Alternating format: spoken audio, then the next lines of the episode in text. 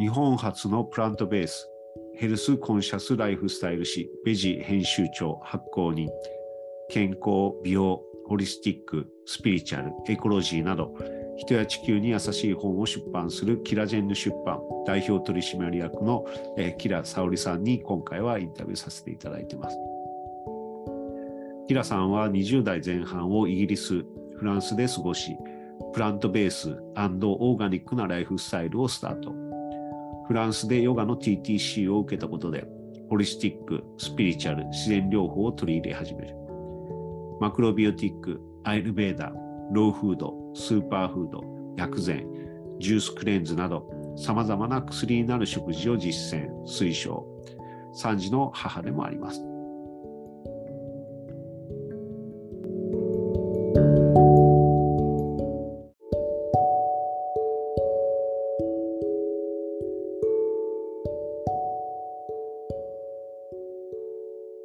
今日はよろしくお願いいたします。お願いします。はい。えっと、キラさんは、えっと、何年前だっけなんか僕は初めてキラさんとお会いしたのは、多分伊勢丹さんとか、そうですね、イベントの時イベントの時とか、一緒ご一緒させてもらったりとかは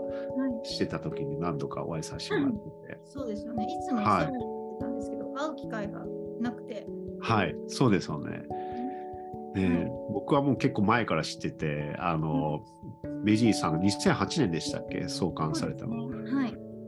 ですごい昔その頃まだ全然本当オーガニックとかベジタリアンとかっていう言葉もあんまり広がってなくてあまり知られてない時でうんで僕もなんか自然食品にちょうど目覚め始めてた時ではい、あこんな雑誌があるんだみたいな感じでうんすごいあの本屋に並んでてなんかあの嬉しい気持ちでこんなまあ当時は珍しいなみたいなそうですよね。ええそうそうう。そんな感じでうんよく見させてもらって、前あ出たらすごくねあの買って読んでたんですけどありがとキうございますラさんがもともとそのベジをその、えー創刊したきっかけっていうのはどういったきっかけだったんですかなんか結構聞かれるんですけど、よく。ええうんうんうん本当に、もうなんだろう、えっ、と、すごく大きなきっかけ、いっぱい理由はあるんですけど、えまあ、大きなきっかけはやっぱり子供を作るできるってなった時に、えっとそのレジを立ち上げる1年前に結婚して、うんえーレジ創刊ぐらいに、えっと創刊した後ぐらいに長男が生まれたんですよね。うんうんうん記事を、まあ、創刊しようって思って思い立って1年ぐらい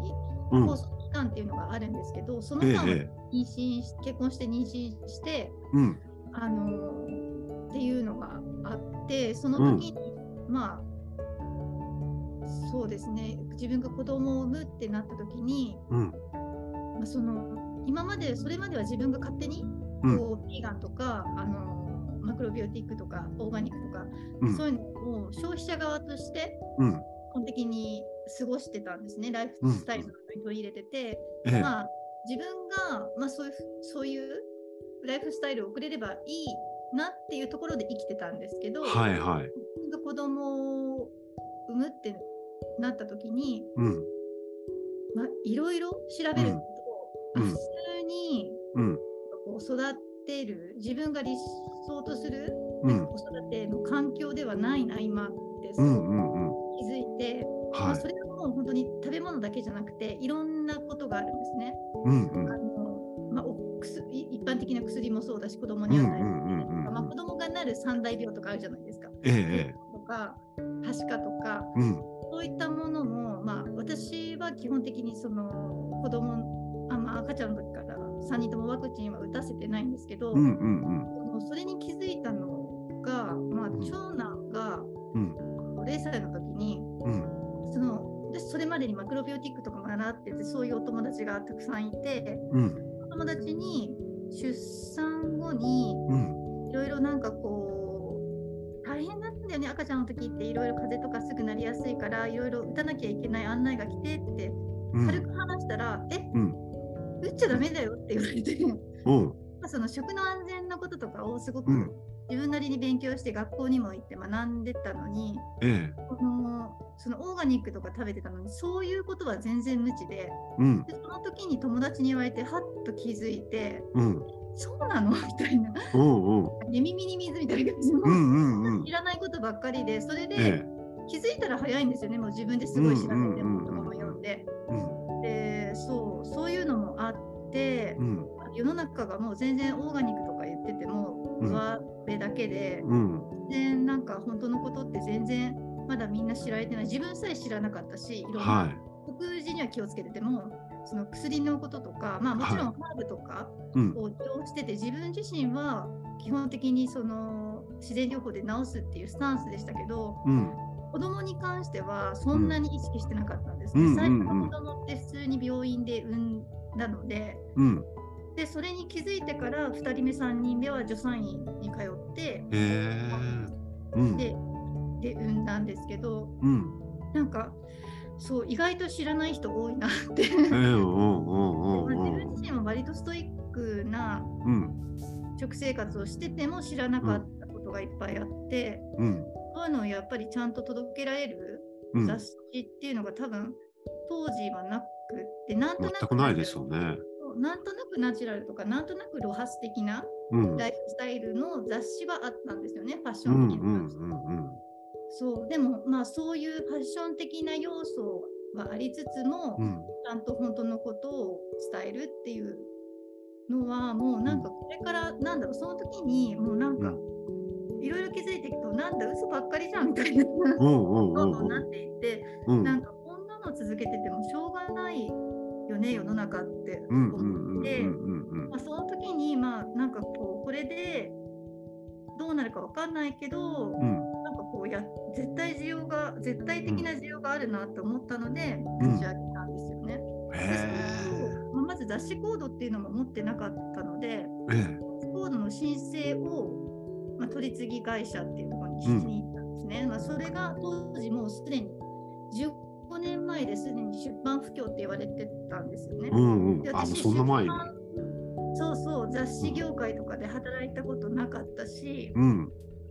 まあ、若い頃ちょっとスタイリスト的なことはやってたことはあるんですけど、うん。まあ、それぐらいでいわゆる雑誌を作るっていうことはしたことがない、え、そうなんだ。あの記事を書いたりはしたことあるし翻訳とかもしたことはあったけど、うん、こう雑誌を一から作るとか全く知識はなかったし、まあ、はい前の主人が今は離婚しちゃったんですけど前の主人が出版社で働いててうん、本当に編集畑のうん、方だったのではいはい。それで教えてもらいつつ、うんもう本当にオリジナルですよね誰にあ、そうなんそうだ。何か教えてもらったっていうことは基本なくて、まあ、文章を書ければいいのねっていうのから始うん、うまって、ん、うん、うん、うん、うん、まあ、編集あまあラフみたいなの作ればいいのねっていうのはあるはいみたいなとこうでん、やってきたので、なんかそのうん普通だったらね編集者の方ってこう自分の先輩について結構大変じゃないですか徹夜とかもして、なんかそういう中でやってきた方とは多分全然スタンスが違うんでしょうね。へえこんだけ書きたいとかうん取材したい、こんだけ取材したいみたいなうん、感じで最初は作ってたのでそうそうでもそのその最初の頃に気づいたのがやっぱりその自己満足的に作っちゃダメだなってやっぱり読者がいるから、ん読者が何を求めてるかとかうんやっぱりその辺も考えながら作らなきゃいけないんだなとかもう本当に勉強しながら自分で勉強しながら作ってたみたいな最初の頃は。あ、そうなんですか。まあ会う先生会う有名な先生とか専門家の方とかの話もうん、本当にそれまでは実際に本では読んでて知ってたけど実際に会ってお話を聞くっていうことはなかなかなかったわけじゃないですか。うん、うん、そうういんうチャンスにもたくさん恵まれてうん、そう自分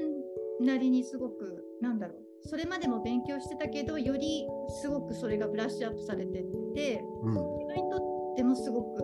良かったんですよね。へえ。本当のことがどんどん知れるっていう。うん、うん、うん、うん。いや、本当、僕も読んでて、当時は本当めっちゃコアな話題を。こんな全国の書店に並んでるんだっていうような。内容だったからすごい基本的な書籍には書いてるけどなかなか雑誌には書ける書かないようなことを書いてたと思うそうそうそう、本当そうだと思う。うんへー当時やっぱそういうのも結構その苦労っていうか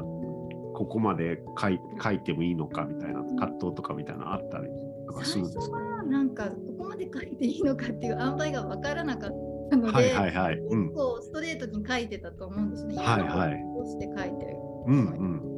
なんかなんかこう結構まあなかなかこう一般の人が受け入れがたいような内容はうん後ろの方にさっと差し込むとか、そういうなんだろういきなりそれ言われてもこう全く理解できない方もいるじゃないですか、うんそれまでの工程が何もない、うんうんうんステップがない方にとってはそんなの信じられないみたいな内容も多分あるけど、うんそれはもう分かる方だけ分かればいいなと思って、うんさりげなく差し込んでますけど。うんうんうんうんそれもまあ雑誌っていうところでやっぱり、うんまあ、こういう話もあるよでもこういう話もあるよっていろんな角度からやっぱりなんだろうまあリサーチしてうん掲載した方がいいなと思うので、うんあの事実今ある事実、こういった例もあるよ、こういったはいはい例もあるよっていう。その事実を見てじゃああなたはどうしますかっていう提案が雑誌だと思うんですよね。そうですよね。雑誌がこうだみたいなうんそのなんだろう、まあ、しその宗教的なじゃないけどこう洗脳するためのものになっちゃいけないと思ってるうので、んうんうんうケーんスがあってうんこういうのがありますっていうところを見ていただいて、うんそれで選ぶのはもうその人が自由みたいなのうんうんうが、んうんやっぱり雑誌の良さだと思うんですよね私も雑誌世代で育ってるので、ええええええとでも本当あの当時って今でもまあ結構ベジーさん異質のような感じ、はい僕の中ではあるんですけど、うんすごいなんかあのなんだろうな本当こう偽りなくこうストレートにこう伝えられてるなっていう部分をすごい感じる雑誌だなと思ってます。そうですねでもなんかどんどん15年経ってみてどんどんでもこういう内容の雑誌はそこまでないかもしれないですけど、うんあのなんかこう適当にナチュラルみたいなことをうんしてた雑誌ってどんどんなくなってて、うんうん昔このうちの雑誌と、まあ、競合までいかないですけど似たようなタイプの雑誌って言われてた雑誌がどんどんなくなってってうんそうそう残念だなと思うんですけどなんかやっぱり、うん読者ってどんどんなんだろう、まあ、コロナもあるのかもしれない、けどどんどん知識っていうのがうんあの高くなってると思うんですよね、一般うんう的んなもの。うんだからやっぱりそれ以上のものを紹介しないとなかなか厳しいのかなって、適当なこう、ね、綺麗なことだけ並べても、うんうん多分厳しいのかなと思そうですよね。信念というか、なんか筋が通ってるっていうか、すごいそういうのを感じます知ねり。たいっていうのはみんな思ってるんじゃないですか。うんうんうんうん。リアルなね実情とかをね。まあ去年もそうだし、今年なんかもね、いろいろあるとは思いますけど、ええ気づかないと怖いうん。本当に怖そういですね言ってますかうらねんうん。情報を鵜呑みにし、ただね、情報を鵜呑みにしてしまうと、危険なことはたくさんありますよね。うーんそのえーっともともとそのマクロビとかそのおあのオーガニックなライフスタイルとかそういうのにこうなんだろうなこう目覚め始めたのはいつ頃なんですかこれはでも結構早くて、フランスに住んでる時ですね、最初イギリスに私留学してその時に、まあ、ビーガンのおばあちゃんのうちにホームステイした時に何歳ぐらいの時ですかそれもう19とあか結構早い早いそうですねうんその時にその、まあ、自分はあまりベジタリアンって意識したことはないんですけどその時に、あ自分ってベジタリアンなんだと思ってうんでその時にビーガンのおばあちゃんのうちにホームステイしててそこでたまたまそうそうたまたまです。へなんえかまあ、お肉が食べられないからうんどうしようと思って向こうだとラム肉とかがディうナんうーんで聞いたので、はいもうなんか断るのも面倒くさいなと思って、うんうんうんうんそうそれでベジタリアンのとこを探したらあって、うんそのまあべ大体ベジタリアンを当時されてる方ってこうアーティストとかなんかそううんやっぱりちょっと変わった方が多いうんうんうんですんうんうんやっぱりその方もアーティストで画家の方で。はいそうそうすごくセンスのいい方だったんですけどもう子供たちが育ってて、向こうってもう、ね本当に10代後輩になるとみんな家出ちゃうんですよイギリス人の方あそうなんだそうそへうえ暮らし始めちゃうしうん高校とか卒業した時点でみんなバラバラになっちゃう。へえ多分あんまりないんじゃないですかね。そういうあそうなんだからうんイギリスに限らず多分他の国もそうだと思いま早く自立させるっていう感す。そうですね。じそれの方がいいけどねほんうん。とうんそれでなんかすごいお家も自由に使えて、キッチンも自由に使えて、うんその時になんか私太りたくないので、うん うんう今だと信じられないかもしれないんですけんど、はいダイエットコークみたいなのとか飲んでたんですよ。カロリーゼロへえ そうとあとはリンゴをかじって、うなんか学校に行くみたいな感じうんの風景を見て、えダメよこんなの食べたらって言われて、うんえリンゴを食べちゃいけないのはまあカロリーゼロのはなんか説明で分かったんですけど、はいはいまあリンゴ甘味料がダメなのねとか,、うんまあかまあ、そもそもコーラみたいなのダメなのね、うん私はお腹いっぱいになるために炭酸水を飲んでたんですよ、はいはいはいまあうんもっといい質のいいお水があるっていうのは若すぎて全然知らなかったし、うんうんうんそうそう。それで、リンゴはなんでダメなのって言って、それ普通のキオスクみたいなとこだって売ってるリンゴだよねって言われて、うんうんそうだけどって言ったら、まうあ、ん駅のキオスク、うそんういや、あれね、もう本当に毒まみれだからって言って、で、それでなんか朝、早朝、マルシェとかに連れてってくれて、オーガニックのお店とかも教えてくれて、うんこういうとこの、大して変わんないから値段とか言って、まあ、うんうんそこまで変わらないんですよ、うんうんうんうんちょっと高いぐらいで。うんそういうのとかも教えてくれて、料理とかも教えてくれて、その時になんかこう、まあ、オーガニックとかベジタリアンにはちょっと触れたんですけど、うんうんまあ、でもそこまでまだ若かったからそんなに気にしなくて、体調も良かったので、でフランスに、まあ、一回日本に帰って、やっぱりフランスに留学したいと思ってフランスに行くんですけど、その時に、すごく体調が悪くなったんですよね、3ヶ月ぐらい、暮らし始めて3ヶ月後ぐらい。はだからお水のせいなのか食べ物のせいなのか分からなくてでもとりあえず友達にヘアメイクの勉強してた友達に多分食べ物じゃないみたいなこと言われて、うんなんか食品屋さんでちょっと買ったりしてみればとか言われてあそういえばなんかイギリスのおばあちゃんもそういうこと言ってたみたいなうんうんうんうんうん思い出したりしていうおんすすめしてくれた自然食品屋さんがうんたまたま11区にあった、はまあい専門の自然食品屋さんだったんですへえでそこに通うようになってそこのオーナーがやっぱりすごく桜沢さんっていう方が、うんうんプロビューティックを始めてはいはいいはいさんがされてたうんでうんうんなんかその時になんかフランス語であんまりいいような話とか聞いても理解ができなくてうんうんでたまに日本に帰った時にマクロビの本をどっさり買ってはいフランスでひなんで自分で勉強するみたいな感じで独学で、うんまあ、実践はしてたんですけど、うんそれでもやっぱり独学で学べることって限界があるなってすごい思いました。本を読んで独学で実践するこうとんうっんうんうてん限界があってやっぱりそのプロの先生に教わるとうんうんもっともっと深いことが知れたのでそこそはうですよねなんてよく感じたですね。へえ今今みたいにインターネットでね検索すればいっぱい情報が出てくるっていう時代じゃないからね。ねえうんそうですねまだ当時はフィルムで撮ってましたしね写真。そうですよね本とかも本当貴重だったりね。へえ今後の本高いので買えないんです。うんうんうんうんそうですよね。えじゃあそこからその出会いが特に大きな影響となって。そうですね、やっぱりうんフランスはオーガニック先進国でしたね、その時も。だってへーもちろん日本に比べると全然お店は少ないんですけど、うんそう当時からマルシェでオーガニックのものもあったし、うんそうそう、まあへ、ー野菜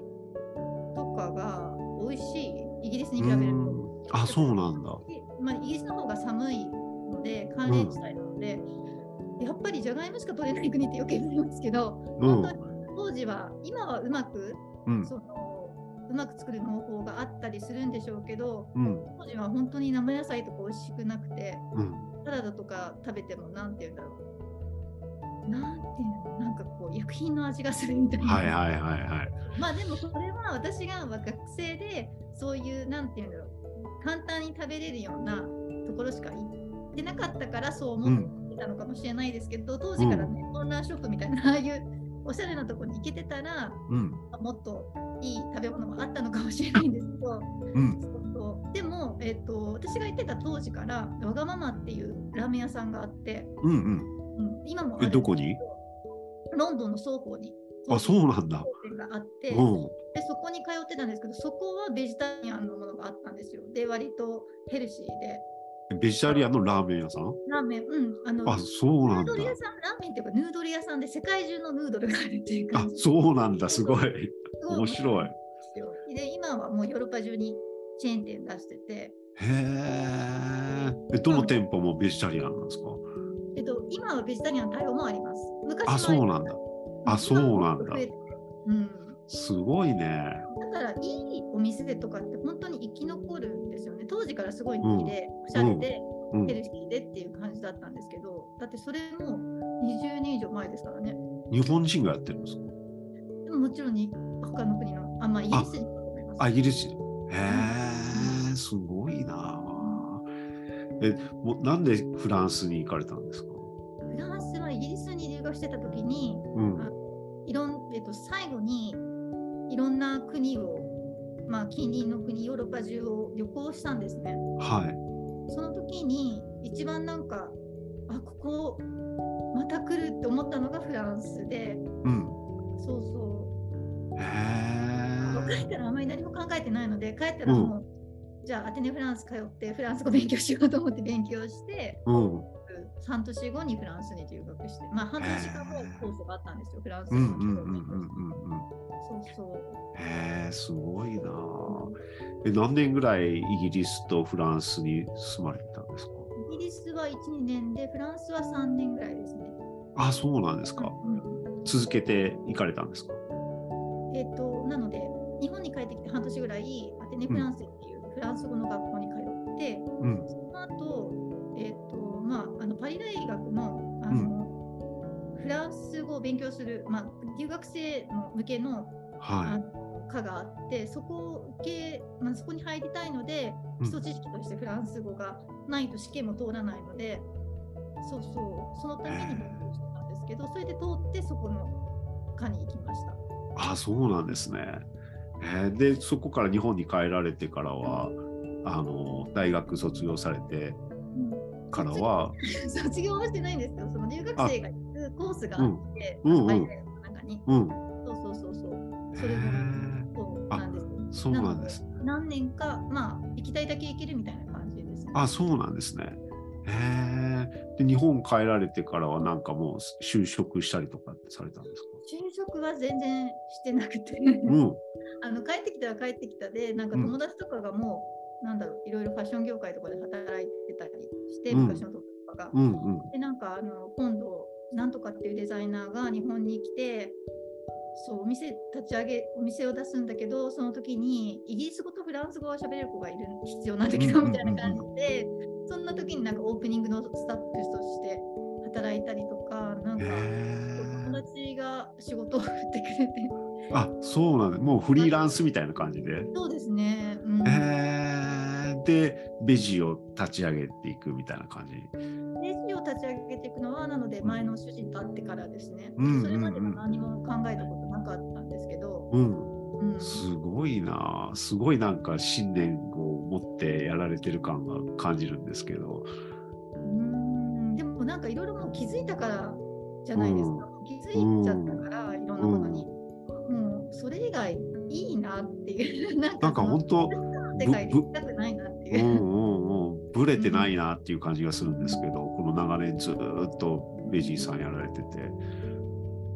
え、どうですか、ご自身はそのやってて、こう結あ構、楽しいですようなんんうかその、ん、その時々特集のテーマも変わるし、うんまあ、みんなが求めてるものもきっと、まあ、みんなが求めてるというか時代が求めてるものもどんどん変わっていくし、うん、うん、最初はそのもちろんベジタリアンっていうところでスタートしたんですけど、今はもっとなんだろう健康とかの方がやっぱり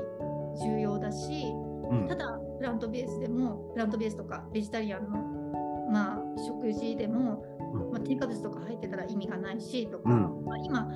そのもどき系の料理とかも流行ってきてるじゃないですか、はい、代替肉とかも。うん、うああいんう、のも半分ぐらいが添加物が入ってるものなんですよね。うん、う与ん、うえん、たものとか、うまあ、世ん、の中に出回ってるものとか、はい、もう代替肉を使ってるのにこう動物性のエキスが入ってたりとかよくわからない商品えそういうのもある るんだ。あでありますありますたくさん。へえ。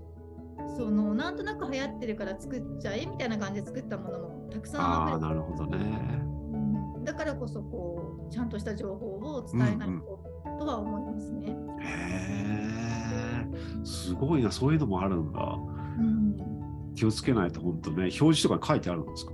書い書いてますもちろん。でもあ、書いてるんだ。こう書かなくてもいい素材がどんどん出てくるって言われてるので、うん。そうなってくるともうなんかうんいわゆる表示う、しなんくてもいい添加物がまた増えたんですね去年。あ、そうなんだ。それでじゃあどうするかっていうとやっぱり信頼できるメーカーのものを買ううんうんうん。歴史があるそういうことに歴史があるうんうんうんが一番間違いないなとは思います。うんうんうん。まあそういったメーカーさんもねいらっしゃたくさん日本あにりまもすありますありますからね。メーカーさんううんんうんうん信念持ってやってる会社さんたくさんありますもんね。へえで今後はなんかそういうなんだろう食べること以外にも環境のこととか医療のこととかうん旅のこととかも結構。そうですね、旅はね、なんか今コロナで海外あんまり行けなくなっちゃいましたけど、うんうんね、もうちょっと緩くなってきたら行きたいなと。そうですよね。へえ特にあの興味がある分野っていうのはどういったものになるのかな。興味がある分野ですかなんだろう。興味がある分野。あ、でもやっぱり今一番興味があるのはスピリチュアルなことですね。ピーチャーのこと。へスピリチュアえルなことまあ、うんもうすぐ発売するね、1月10日号、そうはいはいはい。内容特集で毎うん年1月号はこうスピリチュアルなうん特集をしようと思ってて、うんうん。そうまあ、スピリチュアルなことってもううんこれからすごくもっと普通になっていくと思うんですよね。でうもんうんそれがなんかこう宗教的ではなくって、うんうんなんかもっと自然な感じ、うんうんなうんかんみんなが求めてるものってもっともっと自然なもので、うん、昔からあった伝統的なものとか、まあ、古代から続いているような、うんその方法だったりとかうん多分いろいろ歴史が修正されていろいろ狂ってきてるんですうよね、んうんそうですね例えば歴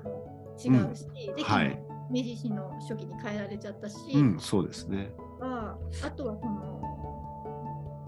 音階、うん音階音楽の世界もそうだし音階も変えられちゃったし、うん一番人間にいいと言われてた音階が消えてしまったとか、うんうんうんいろいろありますよねいろんな分野で。うんうんうだんからそういうのをもうこれから取り戻す時代かなとは思いうんまうん本当そうですよね。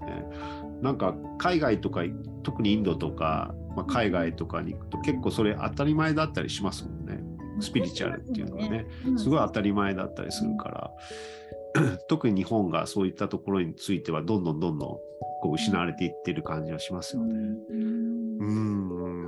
残ってるとこには残ってて残ってるし求めてる人は求めてるし分かってる人は分かってますもんね。うんううんんうんうん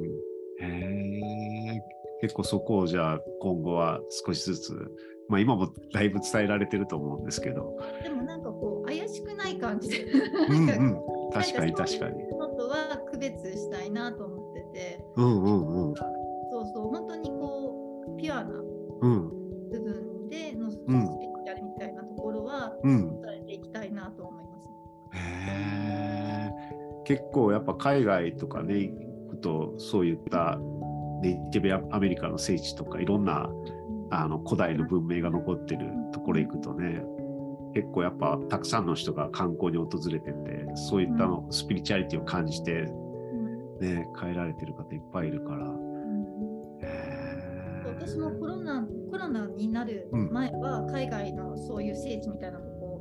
が好きでいろいろ行ってたんですけどコうんロナになってから、ね、国外に出られなくなったじゃないですか。うんうんでなんか日本でそういうとこないのかなってすごい探して一うん時期すごい探してた時があって、うんうんなんかそうですね日本もたくさんあるよね実は自然もいっぱいあるよね、森もほとんど森だよねってう んうんうんうんうんうん日本全体すごく自然が残ってるじゃないですか実は。残ってる残ってる。そう他の国に比べたら全然残ってるしうんヨーロッパなんて言ったら本当にフラットな大地が広がってるだけだし、うなんかん日本って実は全部あったりするかなってちょっと思って、へ確かにね。なんか熊野とかあたりとか行った時なんかすなすごいなって思いましたねなんか。何がすごかったんですかうん何がすごかったんですかいやなんかこの自然のななんだろうななんか奥深さっていうかもうなんか豊かですよね。豊かなん豊か。でその北海道から沖縄まで植物も全然違うし、うんそう一つの国なのにうんいろんな表情があっていろんな生物があって、うん面白いですよなかなかないですよねやっぱりこんな国。そうですよね水も土も火も綺麗だし風もね緑もすごい綺麗だし、うんうん、なんかその苔とかああいったのもなんかすごい美しい、そうですよね。うん、なんか神秘的な森が神秘的な部分がね、うんうん、水も綺麗な場所がいっぱいあるしね。ありますね。うんえーぜひなんか特集してほしいですね日本の美しいところ。ねちょこちょこ出してますけど今回の1月号も少しなんかそういう日本のパワースポット的なところも紹介あそうなんですか。うんうんへーあの特に好きな場所とかあるんですかパワースポットね。そんなに日本で特に好きでいつも行ってる場所はないんですけど、うん去年行った恐山はすっごい良かったです。あそうですか。恐山ってなんかこう子供の頃はねちょっとそういうお祓いをする場所なんかこうはいはい霊になる場所みたいな怖いイメージがあうっんうんうん。たんですけど、でも全然そんなことなくてうん、むしろすごくいい場所だからわざとそうしてるのかなと思いました。あそうなんだちろんその近づけないように。もう戻ってくる場所ではあるんですけど、はい。自分の体調コンディションをちゃんと整えていけばうん、そういう変な例にも合わないでしょうしやっぱりうんうん自分がどうあるかじゃないですか、そうですね。変なにつながっ変なのにつながっちゃう場合は自分がやっぱりそういうレベルにそうですね。周波数がね。そう周波数が合っちゃったりするので、そうそうもうすごい素敵でしたあそうなんあだの。もう何が良かったかっていうもともと湯治場だった場所なんですよね恐れうずんうんうんうん。だからみんなその治癒のためにお風呂に入りに来るうんうん人うがんた。くさんあのお湯が沸いてて自然のへえ。硫黄系のすごく強いお風呂、まあ、温泉で、うんまあ、そこ、まあ、温泉がいっぱいあるんですよね。恐れ山、あのお寺の中にもあるんですけえど、え。それがすっごい良かったです。あそうなんだ。いいお湯、なかなかないなと思って、確かにへえこれだったんだろうなと思いました。すっごい疲れが出へてて、そう、ええなんかすごい浄化されるような感じなんですか浄。化されました、すごく。浄化されへたし、まあ、専属用もできるじゃないですか、お寺。まうあんうんうんう小さなとこん。もそういうとこなので。で、そう。で、たまたま私、その日しか空いてなかったんですね。友達と行きたいね、行こっかみたいな感じで話してた時に、たまたま私がその日しかダメだった日が、なんだっけな、晴天祭かなんかだったみたいですごく、うんなんか集まってくる日なんかこう割と恐れ山が大事な日だったみたいでその日にしか行けなかったのでその日に予約したんですけど、まあ、コロナもあったのかなだからそこまでは混んでなかったんですよね。うんいいですね。うんなんかうん。そうどこかに行こうってなってたまたま本当にその日しか空いてないんだけどって大体私があ 空いてるところみなんかみんな割と自由にあの割と都合つけてくれる友達が多いので、私が一番なんかなかなか子供もいるしうん。と私がいない間お母さんにお願いしたりしなきゃいけないので、はいろんなはい人のスケジュールをつけて、うん、ここしか空いてないってなるんですけどたまたま空いてた日が、京都に去年行った時もそうだったんですけどえ京都のお祭りの日だったんですよ。え。へえ。京都の有名なお祭りの日。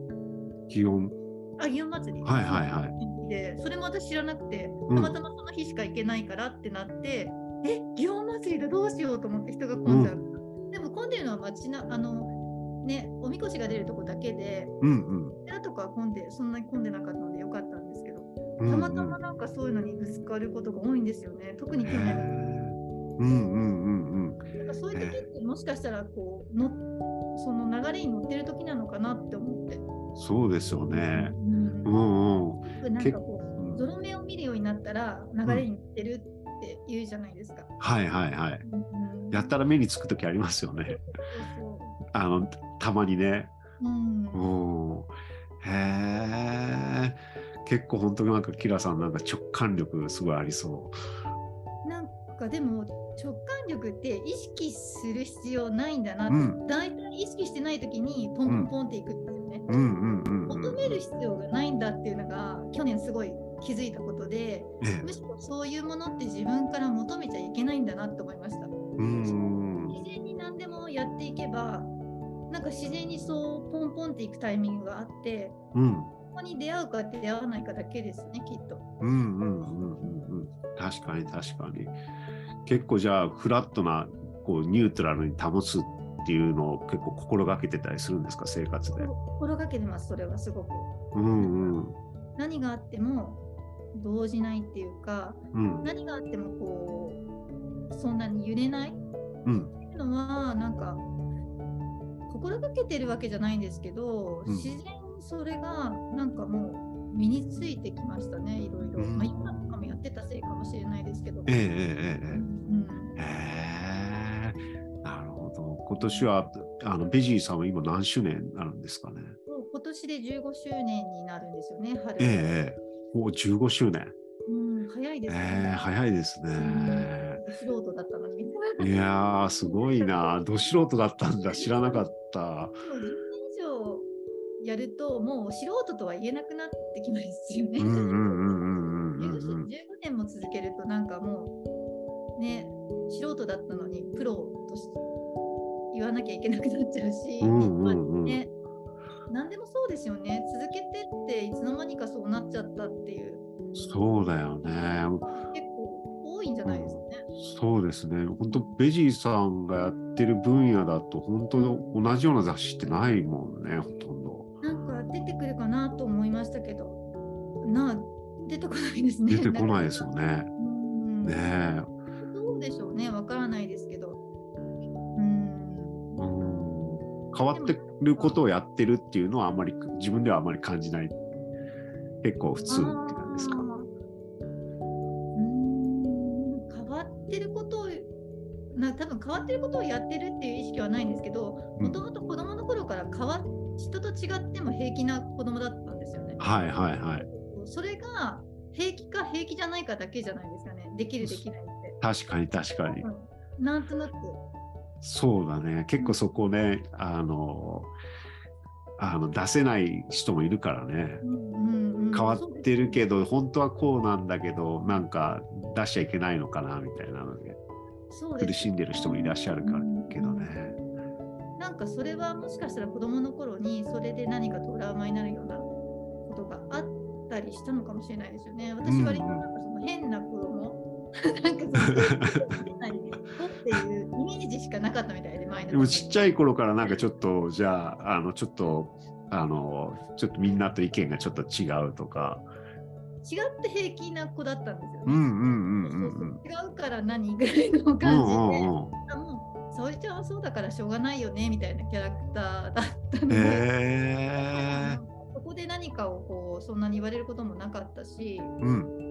そう。その辺なのかなとか思いますね。うんうんうん。結構探求心が昔からあったんですか幼い頃から。